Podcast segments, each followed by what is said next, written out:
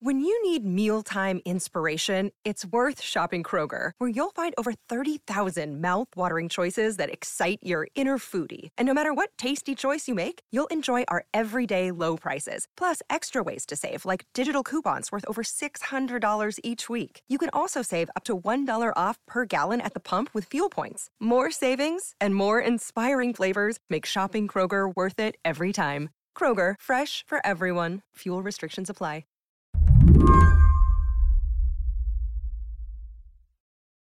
One way to understand the culture of self dealing, greed, and corruption in place at the National Rifle Association is through the story of Josh Powell.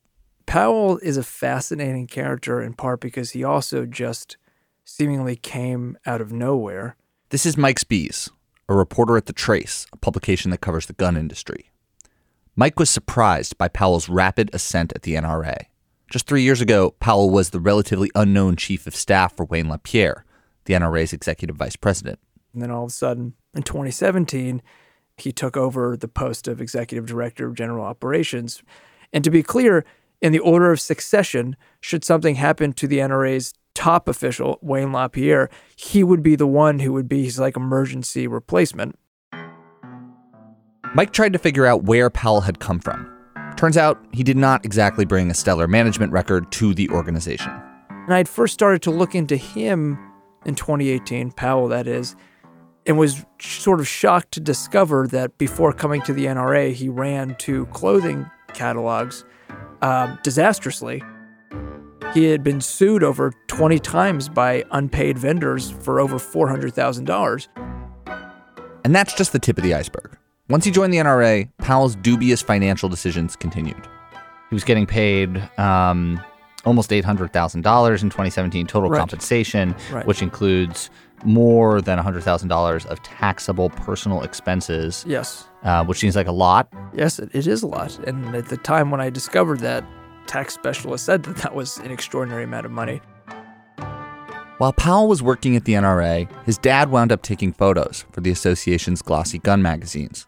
His wife got a consulting job with a major NRA contractor. He even tried to orchestrate the hiring of a woman with whom he'd had a prior sexual relationship. Powell has since shuffled over to the NRA's legal team, despite the fact that he's not an attorney. So, you've talked to people that say that this, what sounds at first like a kind of series of kind of humorous tales of ineptitude and corruption, might actually pose an existential problem for this organization. Well, based on the internal documents that I got, and in addition to that, different kinds of state charity records, contracts, it seems to be illustrative of a, a systemic problem. And you talked to someone from the IRS, right? Someone who had worked there. Yes, the, the main expert in the story is Mark Owens, who, for uh, I believe a decade, was the head of the IRS's nonprofit division. And what did he tell you about the documents that you'd found?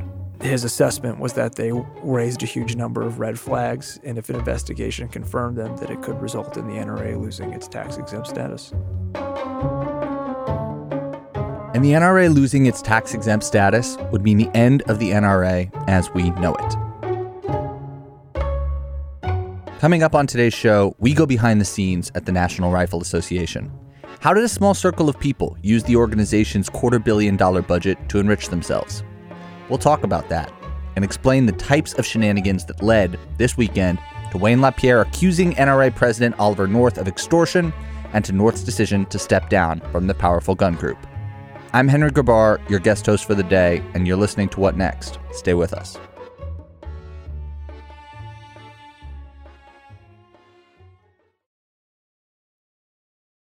This episode is brought to you by Discover. When it comes to your finances, Discover wants you to know they are the credit card that is always there for you. With 24 7 US based live customer service, everyone has the option to talk to a real person anytime, day or night. Yep, that means no more waiting for quote normal business hours just to get a hold of someone. We are talking real service from real people whenever you need it. Get the customer service you deserve with Discover. Limitations apply. See terms at discover.com slash credit card. The NRA didn't always try to whip its members into a frenzy about the government coming for their guns. It was originally founded after the Civil War as a marksmanship organization.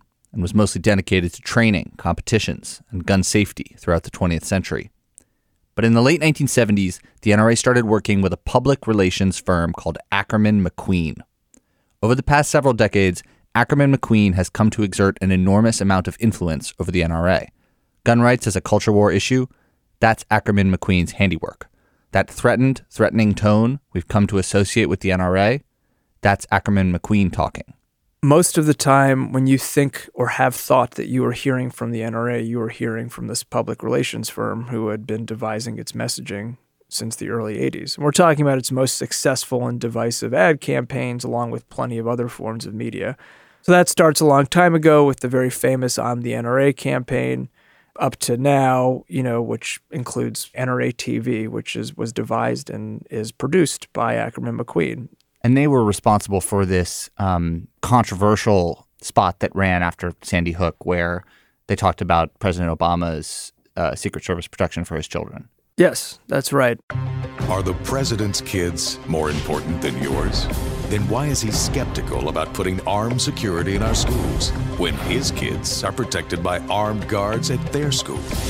Mr. Obama demands the wealthy pay their fair share of taxes, but he's just another elitist hypocrite when it comes to a fair share of security. Protection for their kids and gun free zones for ours. Certainly, that ad was very much their tone. That has been their approach to be very incendiary, provocative, divisive, paranoid, even when, when it serves them. That's their mode. Here's the thing what makes the relationship between Ackerman McQueen and the NRA controversial is that the NRA is a nonprofit. In exchange for various tax benefits, the organization, like any nonprofit, is supposed to be held to higher financial standards by its members, its board, and ultimately by the IRS. Ackerman McQueen, meanwhile, is a for profit company, and the line between the two has gotten awfully blurry. You know, roughly a quarter of the NRA is being managed by former Ackerman folks. And the firm, of course, is a f- for-profit business that has for-profit motives. So it's you know its job is to figure out ways to make money, and the NRA, according to many people, is its most important client. So in 2017, the first time that this was ever fully disclosed, when you accounted for expense reimbursements and Ackerman affiliates, the payments to the firm were you know well over 40 million dollars that was like roughly 12% of the NRA's total expenses for just one one company. And we should say this is not um, this is not just your judgment. You find this July 2018 meeting at the NRA headquarters where Bill Brewer is the NRA's lawyer, right? Outside attorney. Yeah. Outside attorney who also happens to be Angus McQueen's son-in-law. It's such a small group of people. I know this gets very crazy this web here. Um, and so, in the lead up to that meeting, they were scrutinizing these deals. Uh, and the long short of this July 2018 meeting is that it called attention to a number of shady accounting practices at the NRA, which included deceptive invoices, overbilling, and sweetheart deals for vendors. That review was the start of a reckoning. In April, the NRA sued Ackerman Queen over a lack of transparency in financial records. As an example of this lack of transparency, Memos from the meeting, which Mike obtained in his reporting, described the NRA's relationship with a television show called Under Wild Skies. Right now, on the National Rifle Association's Under Wild Skies, hunting the largest land mammal on Earth. The show ran on NBC Sports until its host, Tony Makris, shot an elephant in the face. Turns out that the NRA had paid more than $18 million to Under Wild Skies since 2010, even though, or perhaps because, one NRA executive had spent some of that time serving as the show's treasurer. And that guy who shot the elephant, Tony Makris, he's not only the host and president of Under Wild Skies, he's also the president of an Ackerman McQueen subsidiary. So he's getting paid by the NRA twice over. Got that? This sort of stuff is typical and key to understanding the battle that erupted this weekend between North, who is paid by Ackerman McQueen, and LaPierre, who is employed by the NRA. And that's not where the problems end for the NRA. A couple years ago, with the help of Ackerman McQueen, the association introduced a new product called Carry Guard, a product that, frankly, when I was reading Mike's story, I could not believe that they were selling. Carry guard is, in theory, uh, self defense insurance. Basically, it's a way to insure yourself in the event that you shoot someone in self defense and need legal coverage in the aftermath of that. And this was Josh, to take it back to Josh Powell, this, you, you talked to someone who says this was Josh Powell's baby. Well, Josh was the point person on the NRA. I mean, it was really Josh and Ackerman McQueen heavily involved in conceiving and implementing and maintaining the face of the program. But Josh, you know, was certainly the the point person on the NRA side, and ultimately the program wound up being a, a disaster. Why? Fairly quickly, it became clear that it ran afoul of uh, of a host of insurance regulations, starting with in, in the state of New York and then expanding elsewhere. For one thing, the NRA and Ackerman McQueen together were they were marketing the insurance. And it is not you're not allowed to market insurance in the state of New York unless you're a licensed insurer. And that's also true in other states. So that was problem number one. Problem number two is it's also illegal in New York and elsewhere to insure yourself against the legal costs of a criminal act. If I'm pl- if you're planning on killing someone or hurting someone, you can't just go out and buy insurance beforehand to protect yourself after after you do it. That's obviously clearly the hazards there are pretty obvious. So the program was ended here in New York. New York said you can't sell it here. Then it happened again in Washington and a couple other states, and it's under investigation in a number of other places too. But the idea originally, when it was launched in 2017, was that it would ensure the NRA's financial future, that it was going to be a critical source of revenue, uh, which it has not been. It has been the, the opposite. It's been the opposite because Guard got the NRA into a whole lot of trouble with state regulators. In New York, Governor Andrew Cuomo urged companies to consider the quote, reputational risks of doing business with the NRA, using Guard as an example. In May, the state fined one NRA insurance partner, Lockton Companies, $7 million. Since then, Three other companies have said that they would not renew contracts with the NRA. So the NRA sued New York. I think people have not stopped to think enough about sort of what a, I don't want to say reckless. I mean, they just, they turned around and they sued the most powerful state regulator, insurance regulator in the country. And as a result of that, they've been tied up in a lawsuit now for almost a year. It has cost them a lot of money. The NRA, by its own admission, starting last summer, has suffered tens of millions of dollars in legal damages and has essentially blamed New York for all those problems. But according to my review and investigation, the NRA really only has itself to blame for its many problems right now. I mean, there, this is an organization that makes takes in hundreds of millions of dollars a year, right? But I know the dues are rising. Yes, I mean, uh, membership has fallen.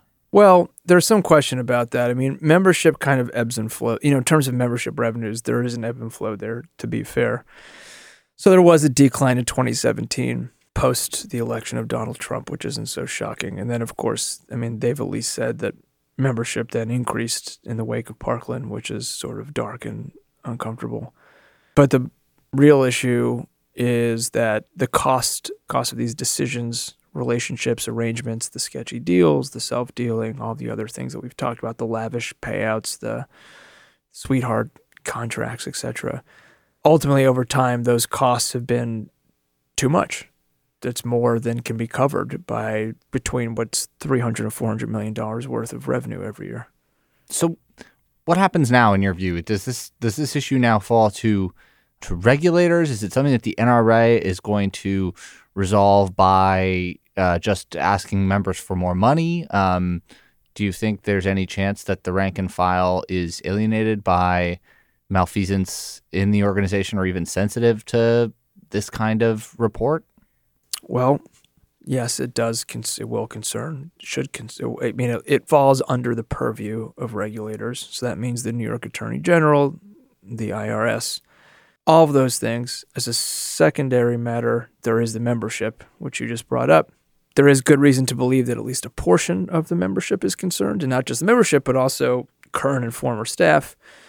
You can see them talking about it in various gun related blogs and publications. What do you see in the NRA blogosphere, the gun rights blogosphere, about this article and, and, and about these kinds of claims because you're, you know, this isn't we've been seeing stories about this in the Times, in the Journal, your own stories in the Trace for several months preceding this, years even. I think people, I mean, this doesn't by any means represent everybody, but people in that community who are willing to engage with it, at least a number of them have taken the position of, you know, you may not like the messenger, meaning me or Right. the publication, but don't shoot the messenger because the messenger is telling you something that's true.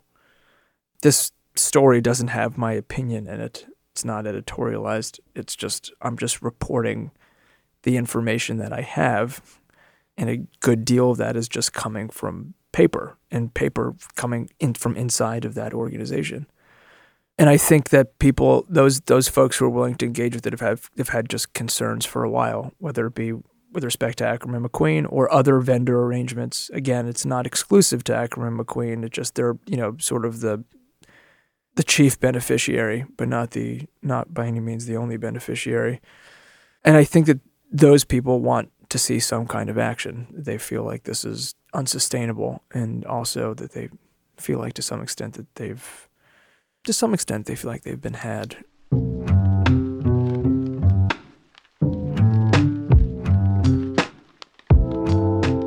Mike, this has been so so interesting. Thank you. Thank you so much for for coming in and talking to us. Oh, thanks so much for having me on. Mike Spies is a reporter at The Trace. You can see his latest story, published in partnership with The New Yorker, over at thetrace.org. Oh, and by the way, as a result of Mike's reporting and that of his peers at The New York Times and The Wall Street Journal, on Saturday night, New York State Attorney General Letitia James announced she had launched an investigation into the NRA's nonprofit status. And that's the show. This was my second time behind the mic. Let me know what you thought by tweeting at me. What Next is produced by Mary Wilson, Jason DeLeon, and Anna Martin. Until next time, I'm Henry Grabar. Thanks for listening.